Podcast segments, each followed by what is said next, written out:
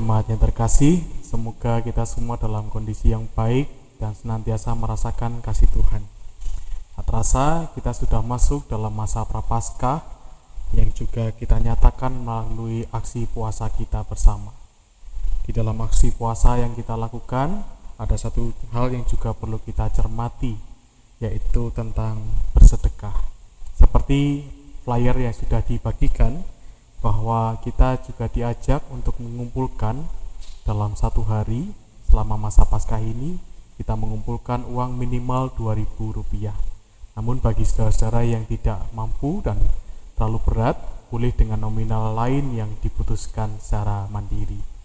Nah, perlu kita ketahui bersama bahwa uang yang kita kumpulkan ini nanti akan kita kumpulkan dalam satu celengan besar yang nantinya akan ditaruh di depan setiap ada kegiatan gerejawi dan Bapak Ibu bisa membawa uang yang sudah dikumpulkan dalam satu minggu tersebut di dalam satu celengan yang besar itu dan nanti panitia akan menghimpun semuanya. Nah, yang perlu kita ketahui bersama adalah kita melalui aksi celengan puasa Paskah yang akan kita jalankan saat ini, hasil seluruhnya akan diberikan kepada Yayasan Kemah Peduli Sahabat Kasih yang berada di Cisau di Tangerang. Yayasan, yayasan ini Bapak Ibu Saudara secara khusus merawat dan menangani orang-orang dengan gangguan jiwa. Yayasan ini dimiliki oleh Bapak Immanuel dan sudah berjalan kurang lebih 13 tahun. Yayasan ini juga berjalan secara mandiri, itu berarti Bapak Immanuel dan juga keluarganya lah yang dari awal sampai hari ini mengelola yayasan ini. Ada sekitar 40 saudara-saudara kita yang sedang mengalami gangguan kejiwaan yang dirawat oleh Bapak Immanuel dan mereka membutuhkan uluran tangan kita. Secara khusus saat ini mereka membutuhkan kebutuhan untuk lauk pauk setiap hari dan mereka pun juga menggumulkan tempat yang lebih permanen dan mereka masih juga terus berdoa untuk membeli sebidang tanah. Oleh karena itu, celengan yang akan kita berikan kiranya bisa memberi semangat dan juga pertolongan dan sekaligus penghiburan dan berkat bagi Bapak Immanuel dan keluarga dan bagi setiap orang yang menjadi bagian dari Yayasan Kemah Peduli Sahabat Kasih ini. Dan biarlah ketika kita mengumpulkan dan berbagi kepada mereka, kasih Tuhan boleh terus kita rasakan dan kita pun berbagi dengan sukacita. Selamat menjalani masa puasa Paskah. Tuhan memberkati.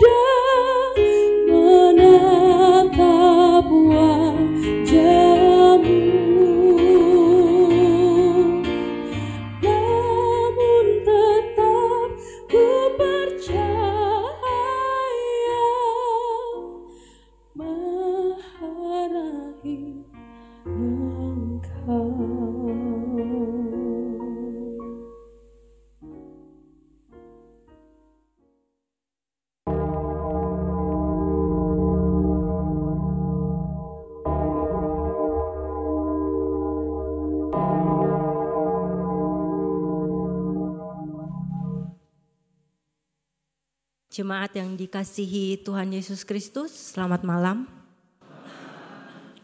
Puji syukur kita panjatkan kehadirat Tuhan yang Maha Kuasa, karena begitu besar kasihnya kepada kita semua, sehingga kita boleh berkumpul dan beribadah kembali di tempat ini secara hybrid dan juga live streaming melalui kanal YouTube GKI Sarua Indah. Bagi Bapak, Ibu, Saudara-saudari yang baru pertama kali mengikuti ibadah hybrid dan live streaming GKI Sarwa Indah, kami mengucapkan selamat datang dan selamat bergabung dalam persekutuan di GKI Sarwa Indah. Pokok-pokok warta untuk hari ini adalah sebagai berikut. Kebaktian umum Rabu Abu pada malam hari ini dilayani oleh Pendeta Christian Dewantara. Mohon perhatian jemaat, ada sedikit koreksi pada liturgi kita pada malam hari ini untuk liturgi persembahan ditiadakan. Mohon perhatian jemaat. PA online pada hari Kamis 15 Februari 2024 diliburkan bersamaan dengan ibadah Rabu Abu. Persekutuan doa pagi akan diadakan kembali pada hari Sabtu 17 Februari 2024 pukul 6 pagi dilayani oleh Penatua Nasib M. Sipahutar, Majelis Pendamping Penatua Yohanes M. Mangi Sapang, Piket Penatua Emmanuel Marino, dan Penatua Wahyu Kristianti bertempat di Zoom virtual meeting. Mohon perhatian dan partisipasi jemaat. PA Komisi Dewasa akan diadakan pada hari Sabtu pukul 6 sore dengan tema Adakah hidupmu dikuasai kekhawatiran? Dilayani oleh Pendeta Christian Dewantara dengan majelis pendamping Penatua Rosmina Daily, MC Ibu Rosida Simanjuntak bertempat di sekretariat. Mohon perhatian dan kehadiran jemaat. Berita duka telah dipanggil pulang ke rumah Bapak Oma Wilma Juliana Patiwail pada hari Kamis 15 Februari pagi. Ibadah penghiburan akan diadakan pada hari Kamis 15 Februari pukul 20.30 setelah ibadah Rabu Abu. Di rumah duka Kasih Damai Pondok Aren, Bintaro, Sektor 9. Segenap majelis jemaat dan jemaat GKI Sarua Indah mengucapkan turut berbela rasa. Tuhan memberikan kekuatan serta penghiburan kepada seluruh keluarga yang ditinggalkan. Demikianlah pokok-pokok warta untuk hari ini. Segenap majelis jemaat mengucapkan selamat beribadah, Tuhan memberkati.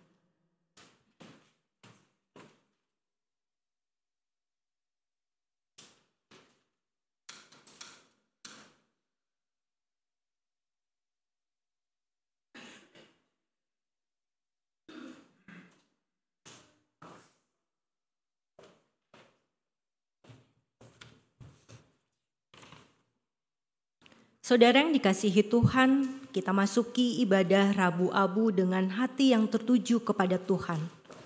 Lupakan siapa diri kita, arahkan hati untuk menyembah Dia. Saya undang jemaat untuk bangkit berdiri. Mari kita sambut dengan menyanyikan PKJ 13 bait 1 dan 2. Kita masuk rumahnya. rumahnya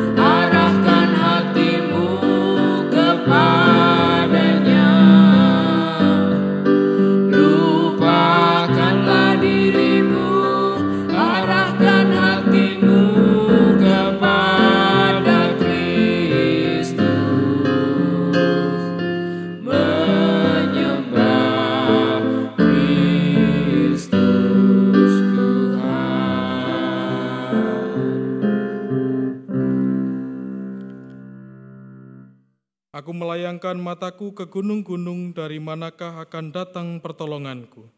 Pertolonganku ialah dari Tuhan yang menjadikan langit dan bumi.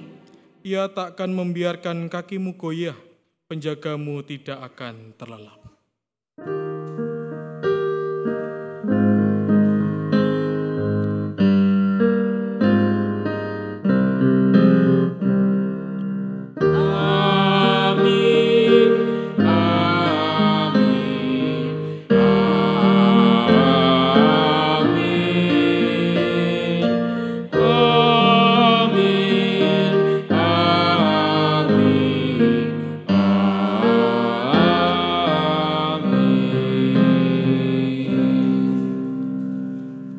Kasih karunia dan damai sejahtera dari Allah Bapa kita dan dari Tuhan Yesus Kristus Putra Tunggalnya kiranya menyertai saudara sekalian.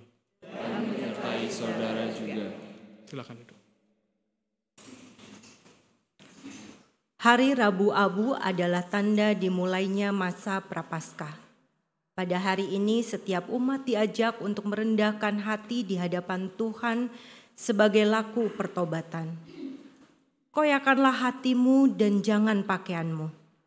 Berbaliklah kepada Tuhan Allahmu. Demikian seruan Yoel berlaku juga kepada kita agar dapat hidup berkenan kepada Tuhan. Masa Prapaskah menjadi sarana untuk berbalik kembali kepada Tuhan dan mengarahkan diri menghayati dengan sungguh-sungguh pengorbanan Yesus Kristus untuk keselamatan bagi setiap orang. Dengan demikian, hidup keagamaan kita tidak penuh kemunafikan dan membuat menjadi sia-sia kasih karunia Allah yang telah kita terima. Mari kita sambut dengan menyanyikan NKB 13 bait 1 sampai dengan bait yang keempat.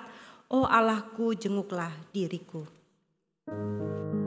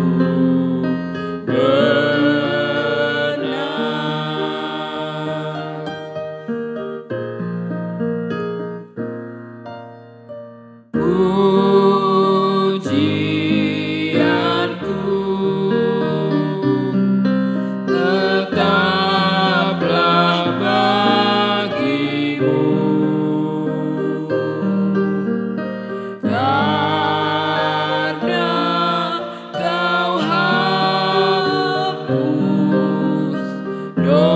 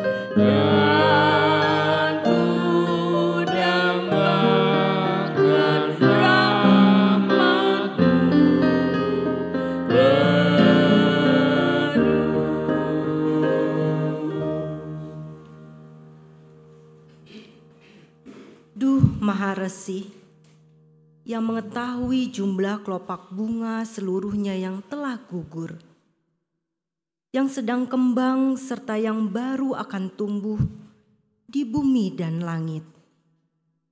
Ampunilah kebodohan kami.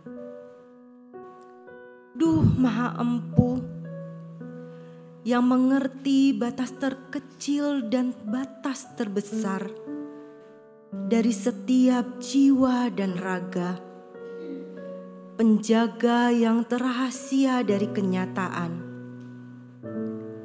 pemelihara yang paling nyata dari rahasia. Seluruhnya di bumi dan langit, serta yang tak di keduanya. Ampunilah kekerdilan kami. Duh Maha Guru, cakrawala segala kemungkinan dan tidak kemungkinan. Wilayah tak terhingga dari segala ketinggian dan keagungan. Penggenggam kunci misteri kebenaran dan keadilan. Satu-satunya yang sanggup menerangkan cinta dan keindahan ampunilah ketidaksabaran kami. Duh Maharaja yang bertata tanpa singgasana,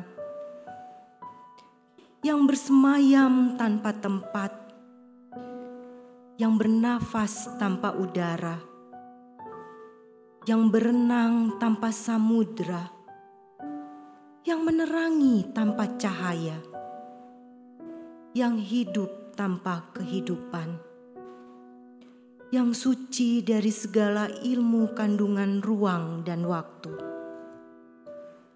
Ampunilah keangkuhan kami.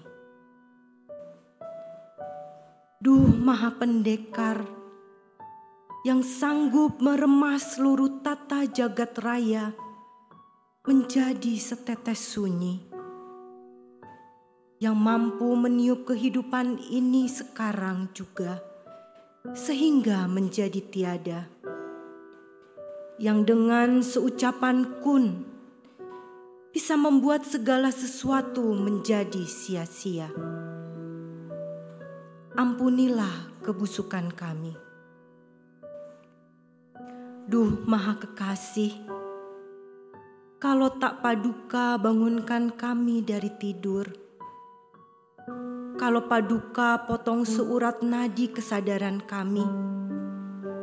Kalau paduka hempaskan dan aduk gunung-gunung dan samudra dengan ujung jari paduka, tanpa kami semua paduka matikan. Duh Maha Kekasih, Duh Maha Kekasih.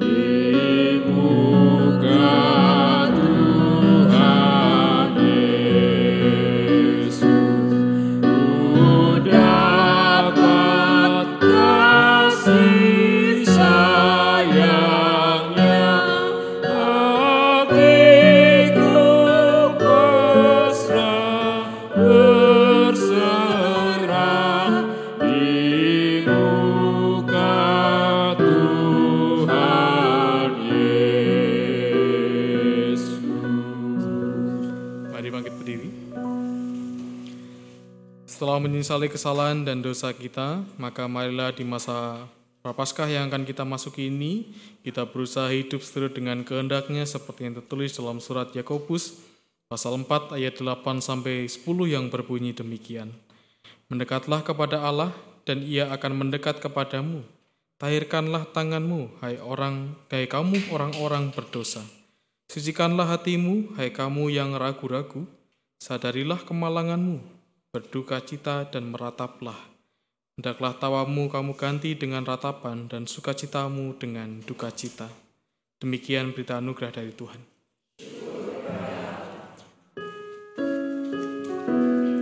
Salam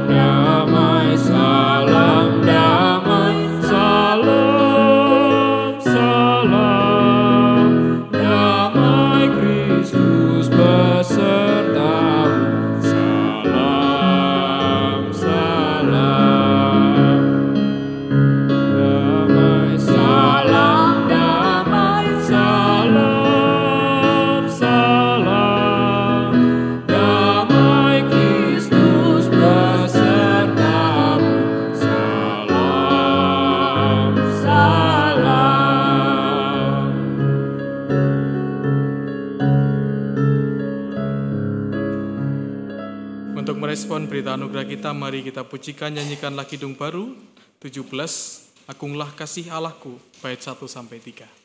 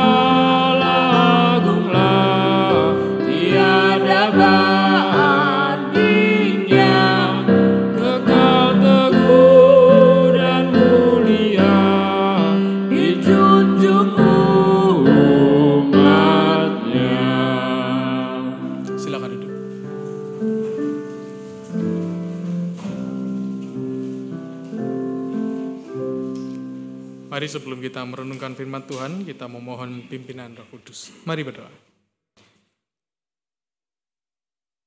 Kasih Allah begitu kami rasakan dalam kehidupan kami. Bahkan bagi kami, setiap pribadi yang sebenarnya menurut ukuran apa pun tak layak mendapatkan kasih-Mu. Oleh karena itu kami begitu bersyukur Tuhan dalam segala kerapuhan, keterbatasan kami. Tuhan senantiasa menyapa dan merengkuh kami. Bila sebentar firman-Mu akan diberitakan, kiranya firman yang diberitakan juga dapat kami syukuri dan terlebih kami dapat belajar menyatakannya dalam kehidupan kami hari lepas hari. Pakailah hambamu seturut dengan kehendakmu saja. Inilah permohonan kami, demi Kristus kami berdoa. Amin.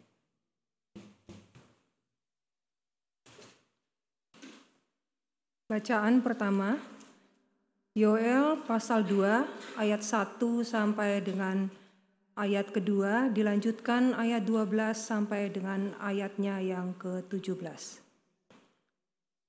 Yoel pasal 2 ayat 1 sampai dengan ayat 2 dilanjutkan ayat 12 sampai dengan ayatnya yang ke-17.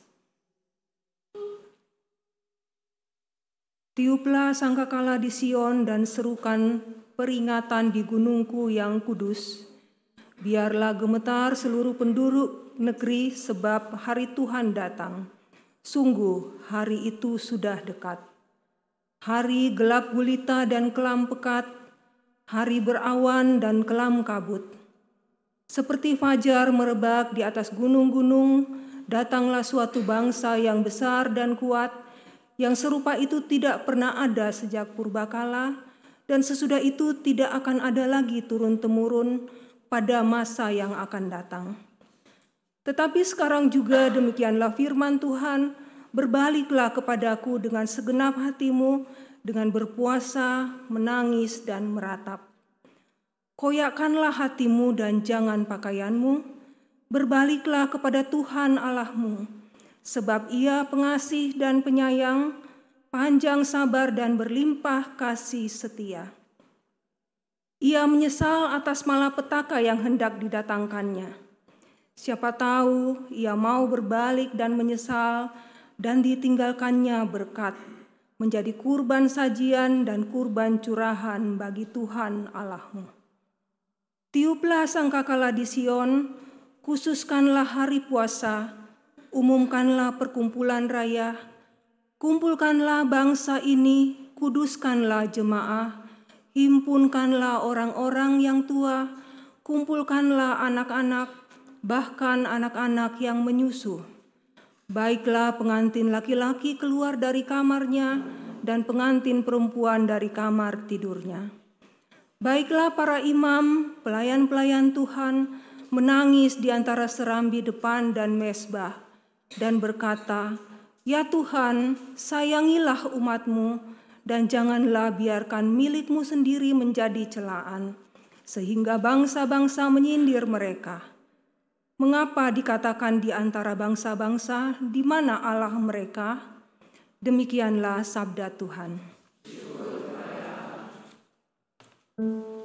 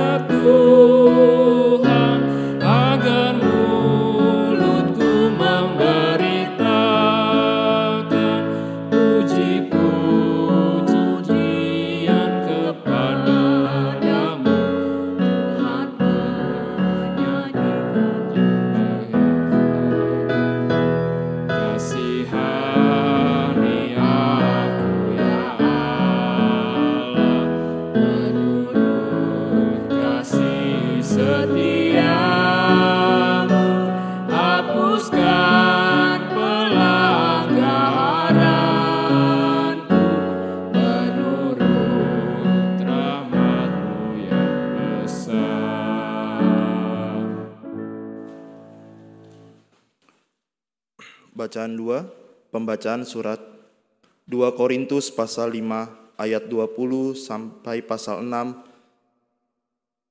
ayatnya yang ke-10.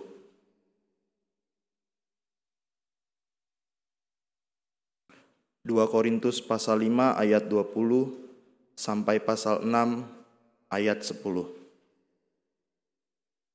Jadi, kami ini utusan-utusan Kristus, sebab Allah menasihati kamu dengan perantaraan kami. Dalam nama Kristus kami meminta kepadamu, berilah dirimu didamaikan dengan Allah.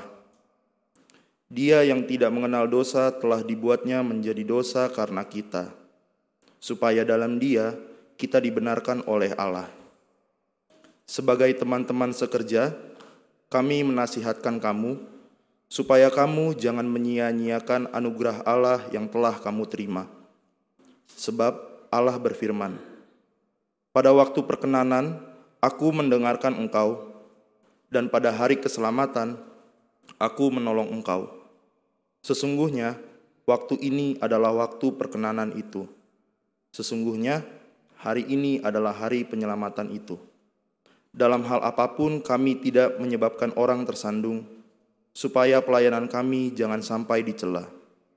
Sebaliknya, dalam segala hal kami menunjukkan bahwa kami adalah pelayan Allah, yaitu dengan penuh ketabahan dalam penderitaan, kesengsaraan, dan kesukaran, dalam menanggung pukulan, dalam penjara dan kerusuhan, dalam berjerih payah, dalam berjaga dan kelaparan, dalam kemurnian hati, pengetahuan, kesabaran, dan kemurahan hati, dalam roh kudus dan kasih yang tulus ikhlas, dalam pemberitaan kebenaran dan kekuasaan Allah, dengan menggunakan senjata-senjata keadilan, baik di tangan kanan maupun di tangan kiri, ketika dihormati dan ketika dihina, ketika diumpat dan ketika dipuji, ketika dianggap sebagai penipu, ternyata orang benar, sebagai orang yang tidak dikenal namun terkenal, sebagai orang yang nyaris mati dan sungguh kami hidup, sebagai orang yang dihajar namun tidak mati,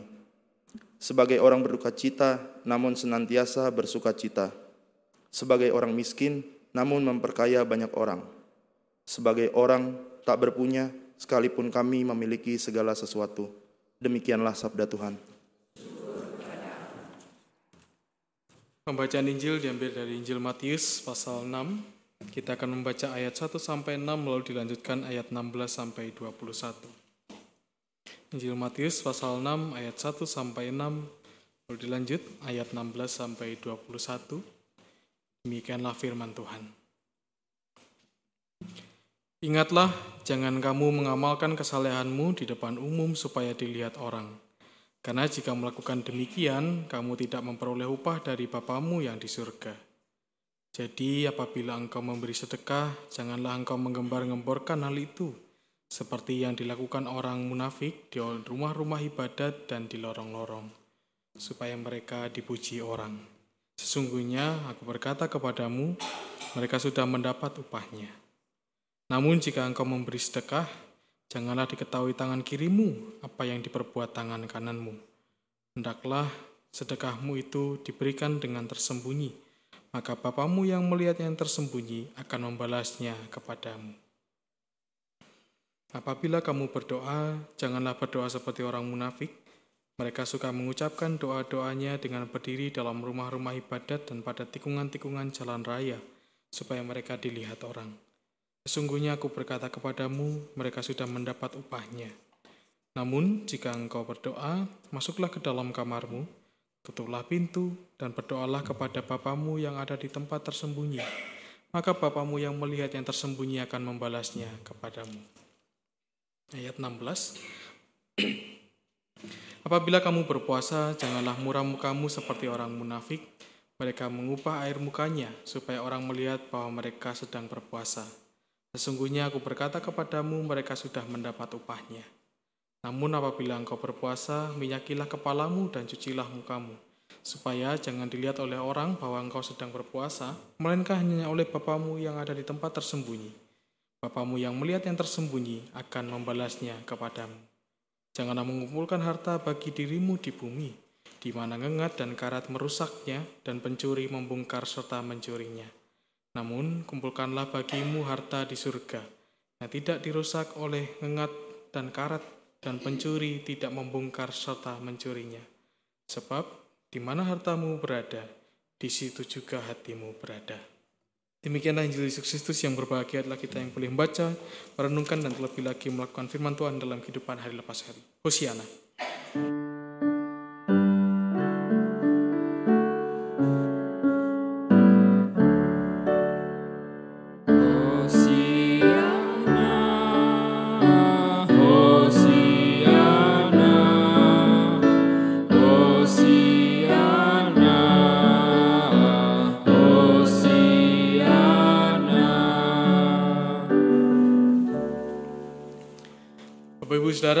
Apa yang biasanya mampu mendorong orang untuk dapat bertobat? Apa biasanya yang memicu orang lalu bisa bertobat? Kesulitan, sakit. Terus juga salah satu hal yang paling penting adalah selalu dipicu dari luar dirinya. Kalau sakit itu kan dari dalam dirinya, tapi yang biasanya lebih mendapatkan power itu adalah salah satunya ketika dia dipicu dari luar dirinya bisa jadi teguran, bisa karena misal bahkan membaca buku, nonton film atau bahkan mungkin melihat apa yang dialami oleh orang lain dan itu bisa membuat orang bertobat kalau responnya tepat kepada peristiwa itu. Dia menyadari bahwa oh iya, aku mungkin punya hal itu di dalam diri.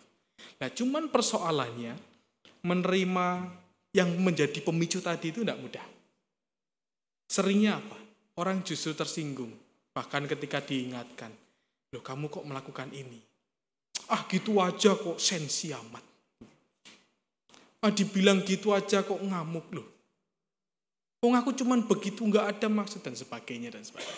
Seringkali ketika mendapat teguran itu memang tidak mudah bagi siapa pun, termasuk saya. Ketika apalagi cara menegurnya mungkin dengan kata-kata yang tidak enak gitu. Walaupun benar sih sebenarnya, tapi ketika itu dider gitu, emosi mungkin, tapi setelahnya mungkin kita lagu cooling down, ya juga ya. Tapi selalu teguran itu tidak mudah untuk diterima. Kenapa demikian? Karena menerima diri dalam keadaan berdosa itu bukan sesuatu yang mudah. Karena secara tidak langsung kita sedang menunjukkan apa? kelemahan kita. Dan kita sedang menunjukkan kalau kita sadar diri kalau kita berdosa, kita sedang menunjukkan diri itu di bawah levelnya orang lain. Nah persoalannya nggak ada manusia di mana pun yang mau terlihat lebih lemah daripada orang di sekitarnya. Apalagi kalau punya masa lalu yang sama, punya apa, asal yang sama, punya latar belakang yang sama, punya komunitas yang sama, maunya selalu menjadi orang yang baik, gitu. Menjadi orang yang dihormati. Gak mungkin rasanya terima begitu saja ketika dirinya menjadi orang yang lemah. Nah oleh karena itu undangan pertobatan itu memang bisa menjadi sebuah ajakan yang baik kalau direspon dengan baik, asal undangan pertobatannya juga benar gitu ya. Tapi juga bisa menjadi sebuah gerbang konflik. Kita harus sadari itu. Bahwa pertobatan kalau kita tidak merespon dengan baik dan caranya menegur juga tidak baik, maka percayalah bahwa undangan pertobatan itu tidak akan menjadi sebuah berkat. Tapi justru menjadi sebuah konflik yang pada akhirnya bisa nggak sapa-sapaan bertahun-tahun. Karena mungkin satu hal yang sebenarnya benar. Nah, kalau kita melihat apa yang dikatakan Yoel, sebenarnya ini kan bukan sebuah perkataan yang lembut ya. Apa yang dikatakan Yoel ini tidak mudah loh Bapak Ibu Saudara. Kita tidak merasa berat saja karena ini tidak ditujukan secara langsung kepada kita. Coba kalau kita secara pribadi Yoel datang gitu, bukan Yoelnya Pak Marino ya tapi ini. Nanti Yoel, Nabi Yoel datang terus dibilang koyakanlah hatimu, jangan pakaianmu, itu nggak penting itu pakaianmu itu. Tersinggung enggak ya? Kita mungkin tersinggung. Kalau seandainya kita dikatakan bahwa berbaliklah kepada Tuhan karena kamu berdosa, pasti salah satu hal yang mungkin saja muncul, mana? Aku nggak berdosa kok. Ya dosaku kan masih kecil, nggak usahlah bertobat nanti aja. Jadi ada banyak cara, kadang orang yang lalu menerima seruan pertobatan itu menjadi satu hal yang susah. Padahal apa yang dikatakan Yuel ini adalah sesuatu yang sangat dalam dan diajak orang yang setiap bertobat itu tidak hanya sekedar membuat ritus-ritus yang terlihat mata. Kalau nanti kita dikasih begini, ya, biasanya kan dia tuh gitu ya di, di selfie itu ya, diupload itu. Nah dulu kalau di Jogja dapat diskon malah coba. Kalau datang ke salah satu mak tempat makan itu di Jogja itu dengan jidat masih ada plusnya ini dapat diskon. 20 persen. Lumayan Bapak Ibu, jadi datang dari gereja itu jangan sampai kena helm, jangan kena keringat gitu. Kena keringat pun dilapinya pelan-pelan itu, demi diskon. Jadi sering kali orang lalu kehilangan maknanya karena ada hal-hal yang nyatanya apa yang terlihat mata secara langsung lebih diapresiasi. Dan itulah yang ditegur oleh Yoel. Bahwa bukan lagi soal tentang bagaimana tampilan kita bertobat, Jangan lalu nanti Bapak Ibu Saudara ketika masuk sudah masuk puasa sebenarnya kemarin itu mungkin Bapak Ibu lupa gitu ya. Saya pun juga hampir lupa kalau tidak diingatkan istri. Ini kan sudah Rabu. Oh iya ya gitu. Jadi ya karena Rabu-Rabunya digeser. Dan itu jangan lalu nanti ketika memasuki masa pertobatan ini kita menjadi orang yang lesu, sedih gitu ya. Menjadi orang yang lalu tidak bersemangat, terus lalu casingnya beda, tidak begitu gitu. Tapi justru berbalik kepada Tuhan itu kalau kata Yoel, berangkatlah dari pemaknaan yang tepat, yaitu berangkat dari hati. Berkaitan dengan pemahaman kita, pikiran, keinginan, bahkan spiritualitas. Itu berarti Yoel mengundang kita bahwa pertobatan ini adalah seluruh dan keutuhan hidup kita. Bukan hanya tampilannya saja. Bukan hanya pada sesuatu yang bisa dinikmati orang dan dilihat orang tapi bahkan mungkin kalau perlu orang nggak tahu kita ngapain, tapi kita mengerjakannya dengan sungguh. Itu maksudnya. Orang tidak tahu kalau kita sudah masuk masa prapaskah gitu, masuk minggu-minggu sengsara, tetapi orang dapat merasakan getaran itu. Kalau kita ini ada sesuatu yang memang sedang kita gumulkan betul. Nah itulah yang diharapkan oleh Yoel. Nah untuk sampai di titik itu tentu kita harus mengetahui dulu apa yang salah dalam hidup kita. Nah sering kali kita ini memang menjadi orang Kristen yang latah. Masuk pertobatan, ya. Tapi kalau ditanya, apa yang mau kamu pertobatkan dan mau minta ampun kepada Tuhan? Apa ya? Ya yes, pokoknya puasalah gitu. Ya yes, pokoknya masuk ke masa minggu prapaskah lah. Pokoknya bertobat aja lah. Nah ini yang menjadi persoalan. Itu membuat akhirnya masa-masa yang seharusnya ini sangat sakral ini berlalu begitu saja.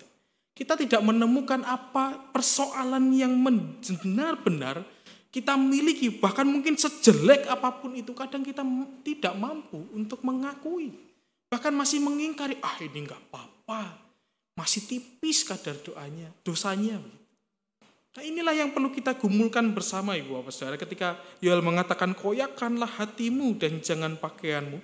Maksudnya adalah bahwa kita menemukan betul apa yang mau kita bereskan. Satu saja. Tidak usah banyak-banyak. Satu aja belum tentu kelar kok. Benar. Tapi satu saja kita spesifik. Tuhan, aku mau dosaku ini stop. Tuhan, tolonglah aku agar aku bisa mengelola hidupku dan aku berhenti melakukan apa yang salah. Satu saja. Kalau kita mampu spesifik dan menyatakan itu, mendeklar itu di hadapan Tuhan, maka Tuhan pun akan melihat dan mengapresiasi usaha kita. Oleh karena itu apa yang di dalam Injil kita dikatakan bahwa inilah adalah tiga hal yang menjadi bagian penting dalam masa pertobatan. Jadi kalau Yoel mengatakan koyakanlah hatimu, jangan bajumu, jangan pakaianmu, maka mengoyakkan hati itu ada tiga hal wujudnya. Kalau menurut tradisi orang Yahudi. Yang pertama memberi sedekah, berdoa, dan puasa. Ketiga hal ini, kalau kita secara runtut mau mengambil benang merahnya, ada satu hal yang Tuhan inginkan ketika kita mengerjakan itu adalah mengerjakannya dalam hening, dalam diam. Bahkan kalau orang Jawa bilang selintat-selintut gitu ya. Apa ya selintat-selintut? Kadang tuh muncul tapi nggak bisa menjelaskan. Ya benar-benar nggak disadari orang lain. Bahkan mungkin yang mendapatkan pertolongan kita nggak tahu kalau itu karya tangan kita. Nah, apakah ini susah? Dari ketiga hal ini Bapak Ibu, menurut Bapak Ibu yang paling susah yang mana? Sedekah, berdoa, atau puasa? Puasa.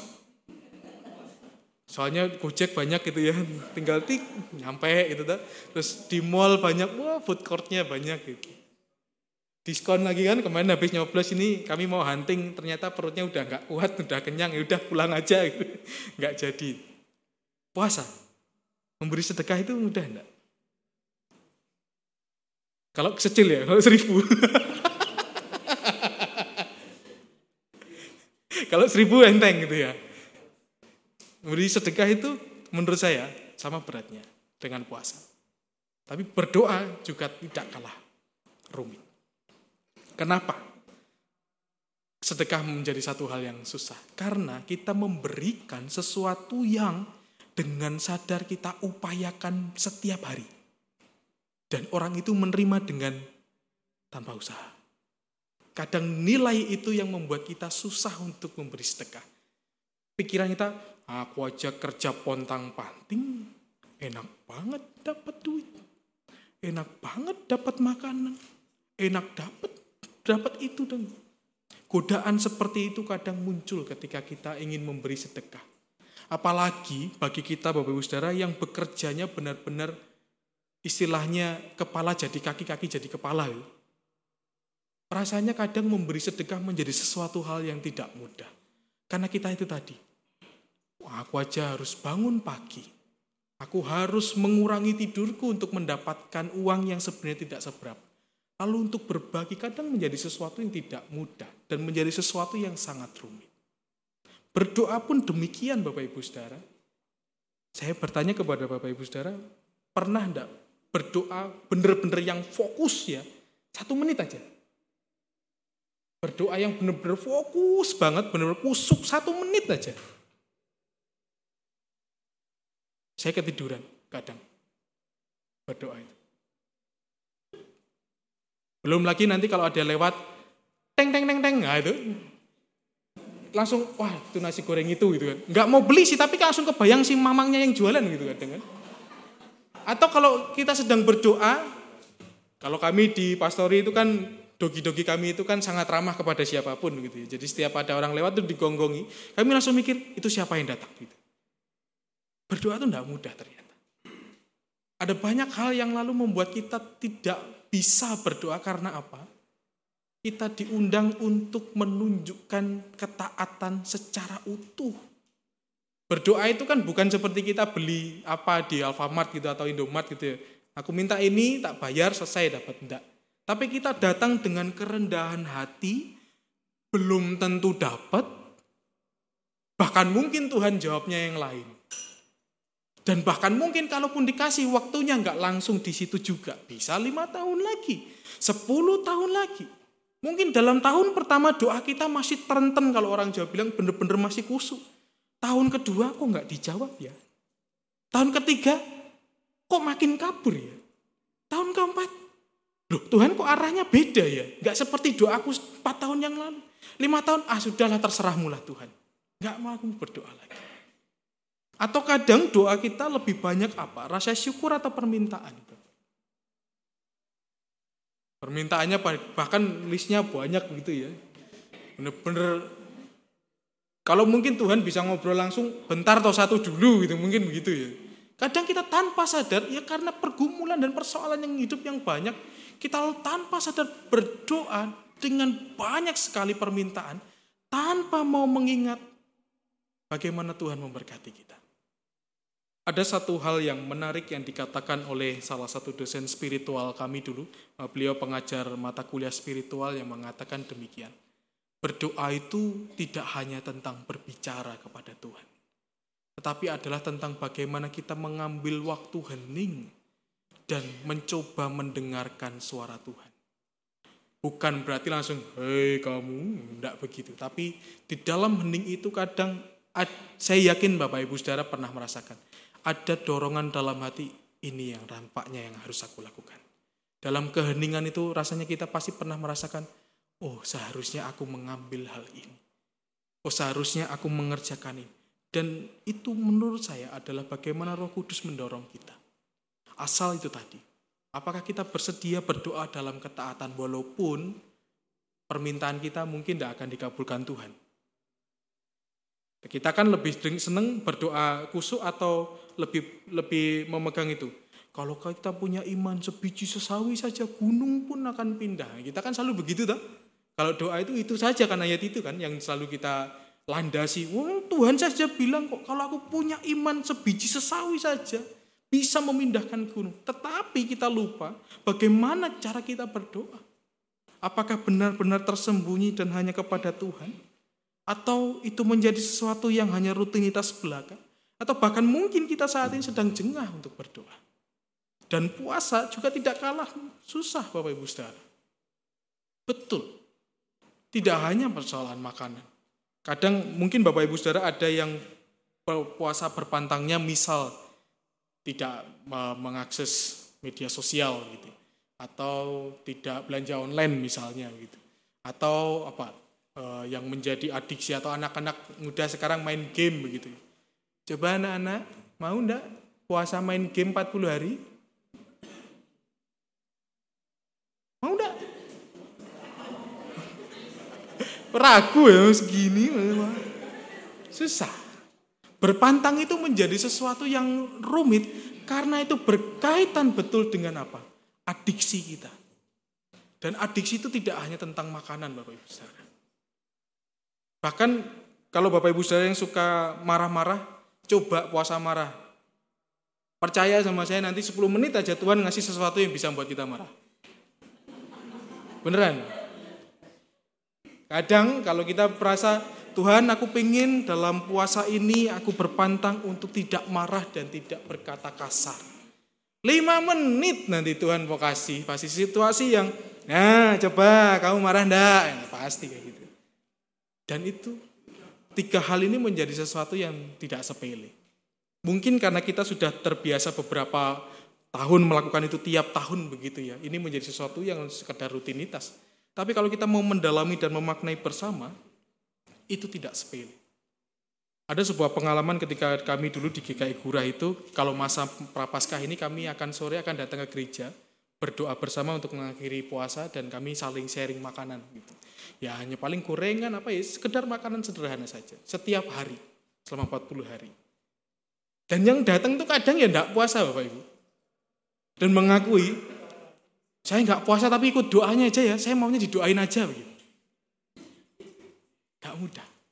Untuk memberikan ketaatan dan menempatkan diri pada titik di mana kita merendahkan diri kita itu memang bukan sesuatu hal yang mudah. Nah masalahnya kalau begitu apakah pertobatan itu menjadi sesuatu hal yang mustahil?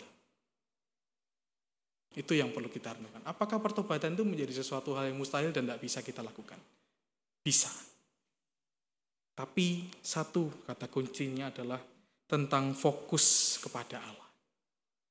Ya ini contoh dari kemarin kami survei dengan KUL ke daerah Cilengsi gitu ya. Karena kita punya tujuan, cepat kan jalannya, cuman satu jam gitu. Kemarin Opung Amir bahkan sampai pakai timer di mobil itu. Kita lihat masih berapa menit kita butuh berjalan. Kalau kita punya tujuan, perjalanan kayak apa pun jauhnya, pasti akan sampai dan kita merasa tidak akan lelah. Walaupun di tengah jalan kita mampir sono, mampir sini, mampir situ gitu.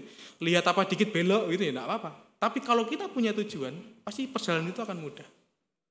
Nah, kalau tidak punya tujuan, nah ini yang soal pasti perjalanan itu akan menjadi sesuatu yang random, yang tanpa makna kita tidak menemukan apa pun, dan kita lalu tidak mendapatkan apa pun bahkan. Berpuasa, berdoa, dan juga bersedekah juga harus memiliki itu, yaitu fokuslah kepada Tuhan.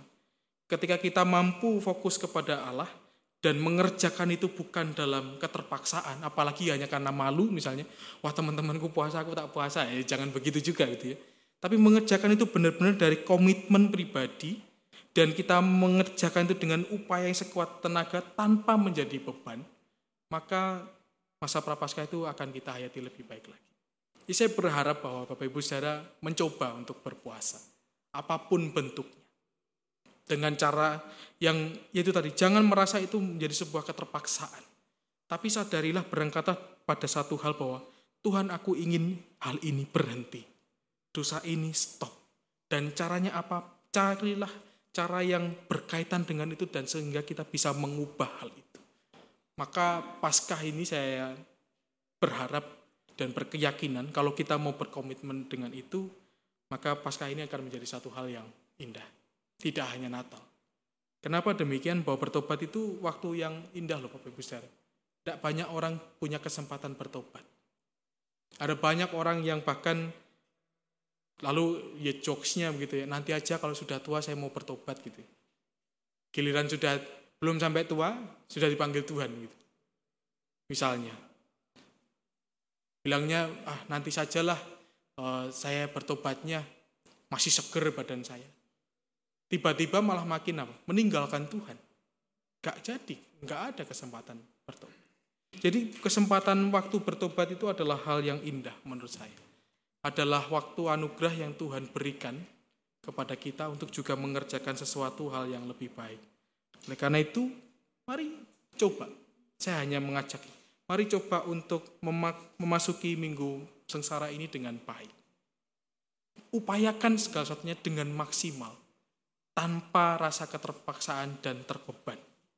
Maka saya berdoa kita semua boleh merasakan kasih Tuhan. Tuhan berkati.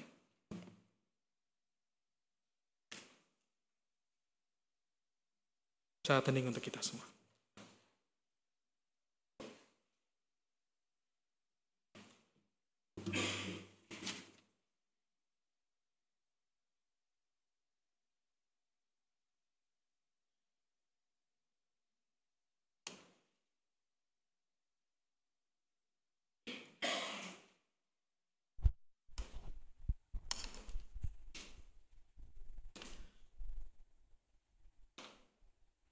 Kita akan memasuki uh, prosesi pengolesan abu. Nanti saya mengundang dari sebelah sini dulu, baris pertama untuk maju ke depan dan ke belakang baris dua, baris ketiga setelah itu baru uh, sebelah sini, nanti maju depan, belakang, dan nanti saya akan turun ke bawah karena ada beberapa saudara kita yang juga beribadah di bawah, gitu ya.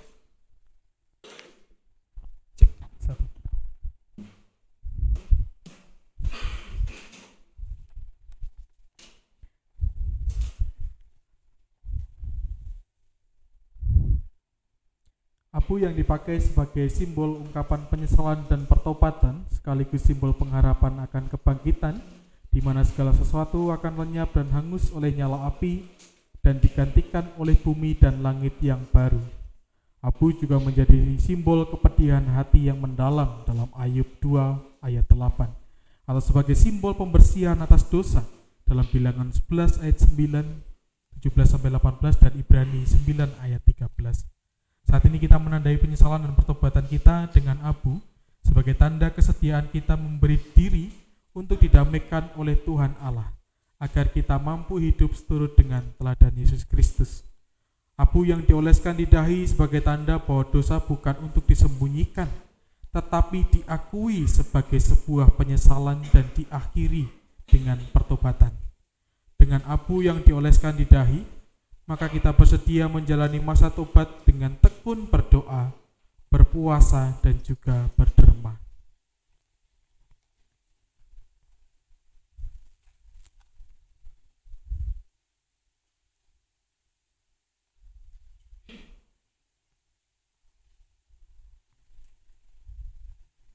Saya undang penatua untuk mengambil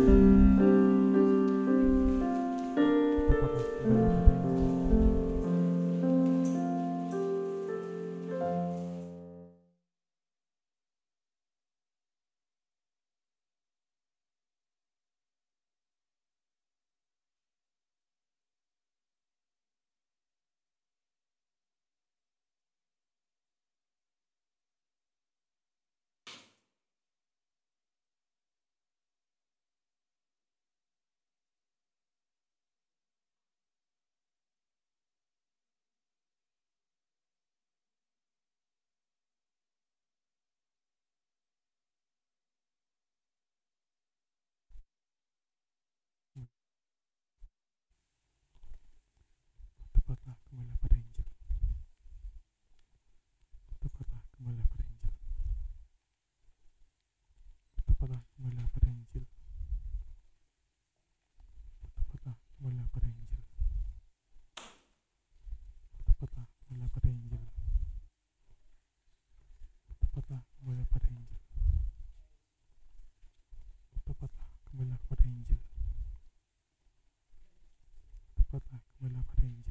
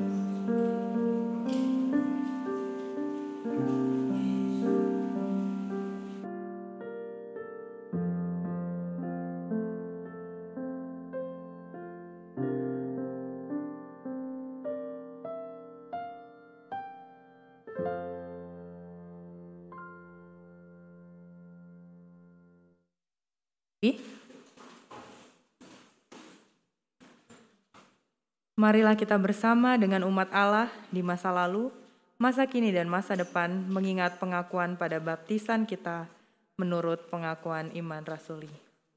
Aku percaya kepada Allah, Bapa yang Maha Kuasa, Halik langit dan bumi, dan kepada Yesus Kristus, anak yang tunggal Tuhan kita, yang dikandung dari roh kudus, lahir dari anak darah Maria, yang menderita sengsara di bawah pemerintahan Pontius Pilatus, disalibkan, mati dan dikuburkan, turun dalam kerajaan maut, Pada hari yang ketiga, bangkit pula dari antara orang mati. Naik ke surga, duduk di sebelah kanan Allah, Bapa yang Maha Kuasa. Dan dari sana ia akan datang untuk menghakimi orang yang hidup dan yang mati. Aku percaya kepada roh kudus, gereja yang kudus dan aman.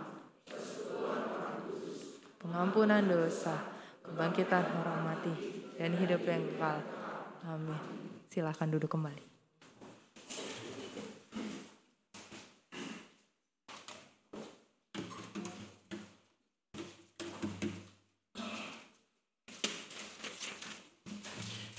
Mari kita akan menaikkan syafaat kita. Mari kita berdoa.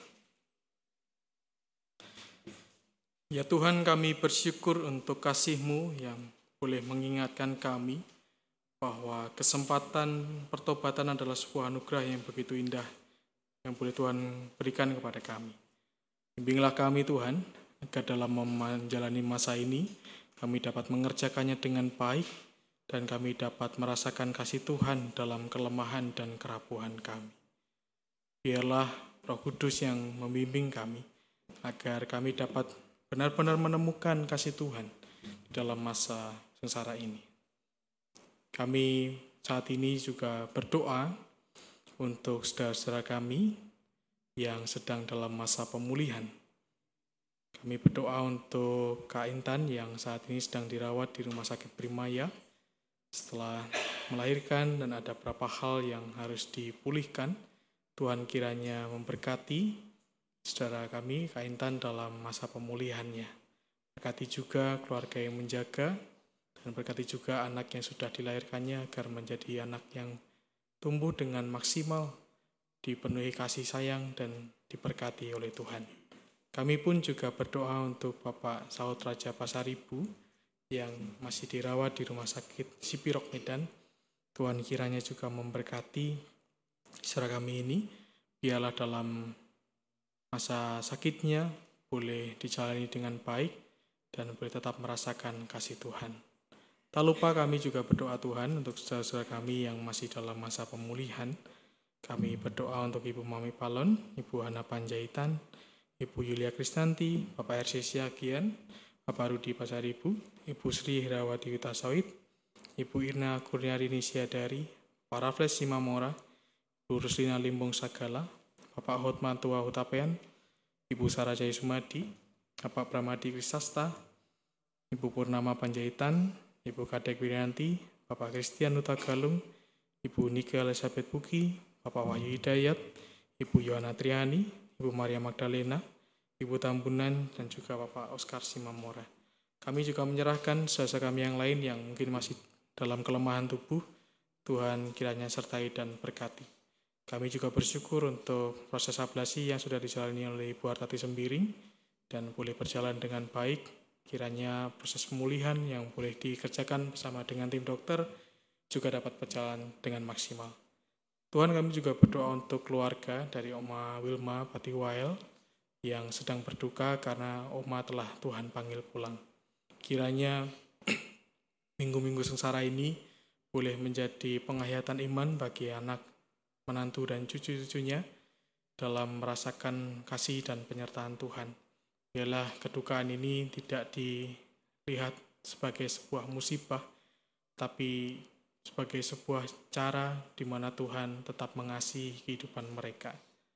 Biarlah segala proses yang akan dijalankan esok hari boleh juga dapat berjalan dengan baik. Tuhan juga menolong kami, jemaatmu di Kaisar Indah, agar dapat menghantar Roma ke peristirahatan terakhirnya dengan baik. Kami pun juga berdoa untuk setiap keluarga, Tuhan kiranya kuatkan dan juga hiburkanlah hati mereka. Tak lupa juga Tuhan kami ikut bersyukur untuk saudara-saudara kami yang dalam minggu ini berulang tahun. Kami berdoa untuk saudari Felicia, Francisca Siotang, dan juga penatua Rudi Astron Siagian. Tuhan kiranya memberkati mereka dalam pertambahan usia yang boleh mereka rasakan. Tuhan kiranya dalam perjalanan kami memasuki masa minggu-minggu sesara ini, Tuhan bimbing agar kami sebagai persekutuan GKI Sarwa Indah dapat merasakan dengan sungguh dan juga merasakan kasih Tuhan yang sempurna ketika kami mau berkomitmen dan taat untuk berpuasa, berpantang, dan juga menyatakan kasih Tuhan.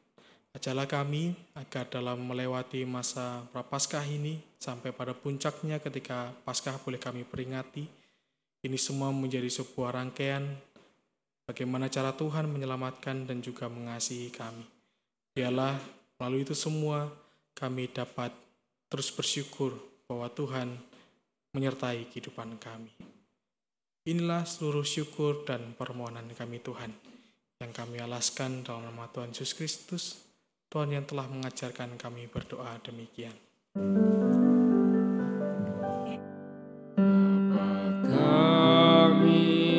Yang ada di sorga,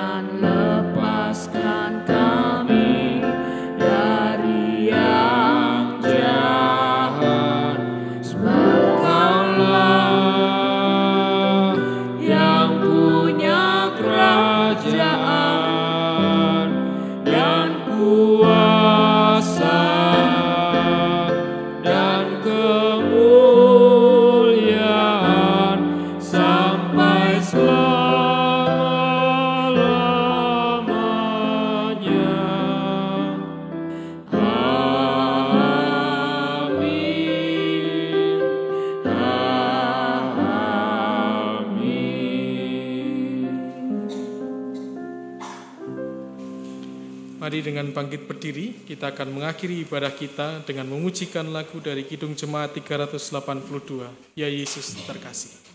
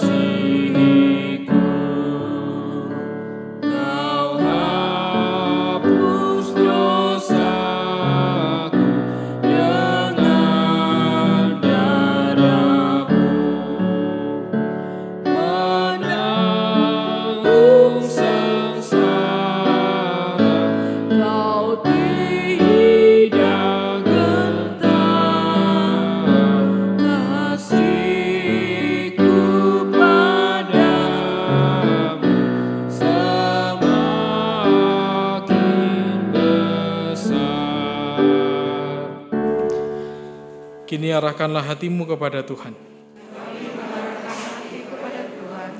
Jalanilah masa prapaskah dengan berbalik kepada Tuhan. Dan bersedia berbalik kepada Allah. Terpujilah Allah Bapa, Anak, dan Roh Kudus. Yang tidak pernah memisahkan kami dari kasihnya ini tidak selama. Oke, terimalah berkat dari Tuhan. Tuhan berkati engkau dan melindungi engkau. Tuhan menyari engkau dengan wajahnya dan beri engkau kasih karunia.